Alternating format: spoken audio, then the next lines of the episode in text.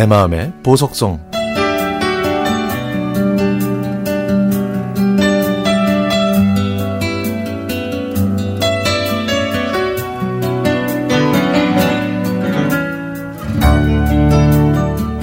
엄마 나 학교 안 가면 안 돼?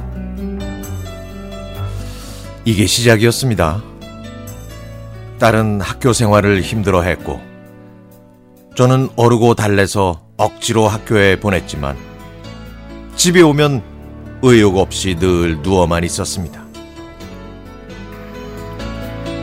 이상 신호를 감지한 저는 딸을 병원에 데리고 가서 검사를 받았더니 우울증이라고 하더라고요. 중2인 딸은 인간관계의 어려움을 극복하지 못하고 스스로를 가두어 버렸습니다. 딸도 무너졌고 저도 무너졌습니다.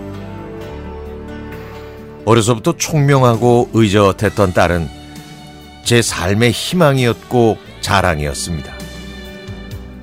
그래서 딸이 주는 아픔이 더 컸나 봅니다.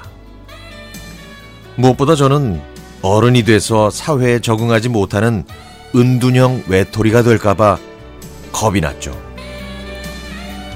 세상의 모든 엄마들이 그렇듯 저도 저를 자책하고 또 자책했습니다. 제가 언제 무슨 잘못을 해서 아이가 이렇게 됐을까 하는 생각에 영화 필름 돌리듯 과거를 되짚어 보았습니다.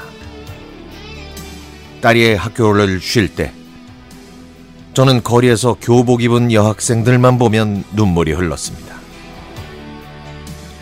제 딸도 저 교복을 다시 입을 수 있을까? 도대체 남들 다 다니는 학교가 왜 그렇게도 힘들까 하는 한탄까지 했었죠. 고통의 날은 계속됐고, 저의 몸에도 급기야 병이 생겼습니다. 부인과 쪽에 혹이 생겨서 수술을 했고 조기 폐경까지 겪었죠. 수술하고 마취가 깨자마자 육체적인 고통이 밀려왔지만 한편으로 저는 다행이다 싶었습니다. 정신적인 고통이 더 커서였는지 몸이 아픈 건 아무것도 아닌 것처럼 느껴졌고 차라리 다행이라고까지 생각했죠. 그때 깨달았습니다. 행복도 불행도 모두 마음에서 비롯된다는 거를요. 그래서 저는 강해지기로 했습니다. 아니, 제가 먼저 행복해지기로 했습니다. 엄마가 즐겁게 사는 모습을 보여주면 딸이 에너지를 받을 수 있을 거라고 생각했거든요. 저는 운동도 열심히 하고 친구들도 자주 만나서 즐겁게 생활하려고 노력했습니다. 그리고 제 삶도 반성했습니다. 그동안 저는 불평, 불만만 하고 감사할 줄 몰랐습니다. 그저 돈만 있으면 행복하다고 생각했죠. 어리석게도 모든 걸 잃고 나서야 깨달았습니다. 평범한 일상이 큰 축복이라는 거를요.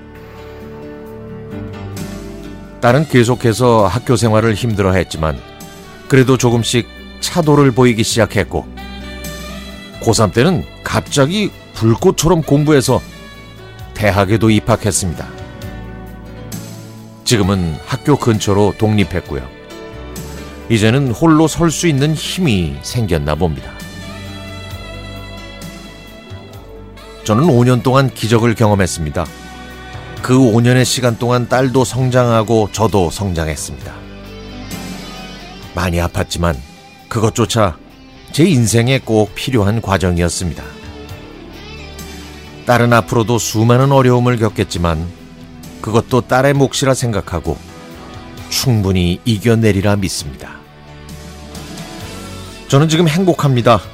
완벽해서 행복한 게 아니라 부족해서 행복하고 그 안에서 행복을 찾을 수 있어서 행복합니다.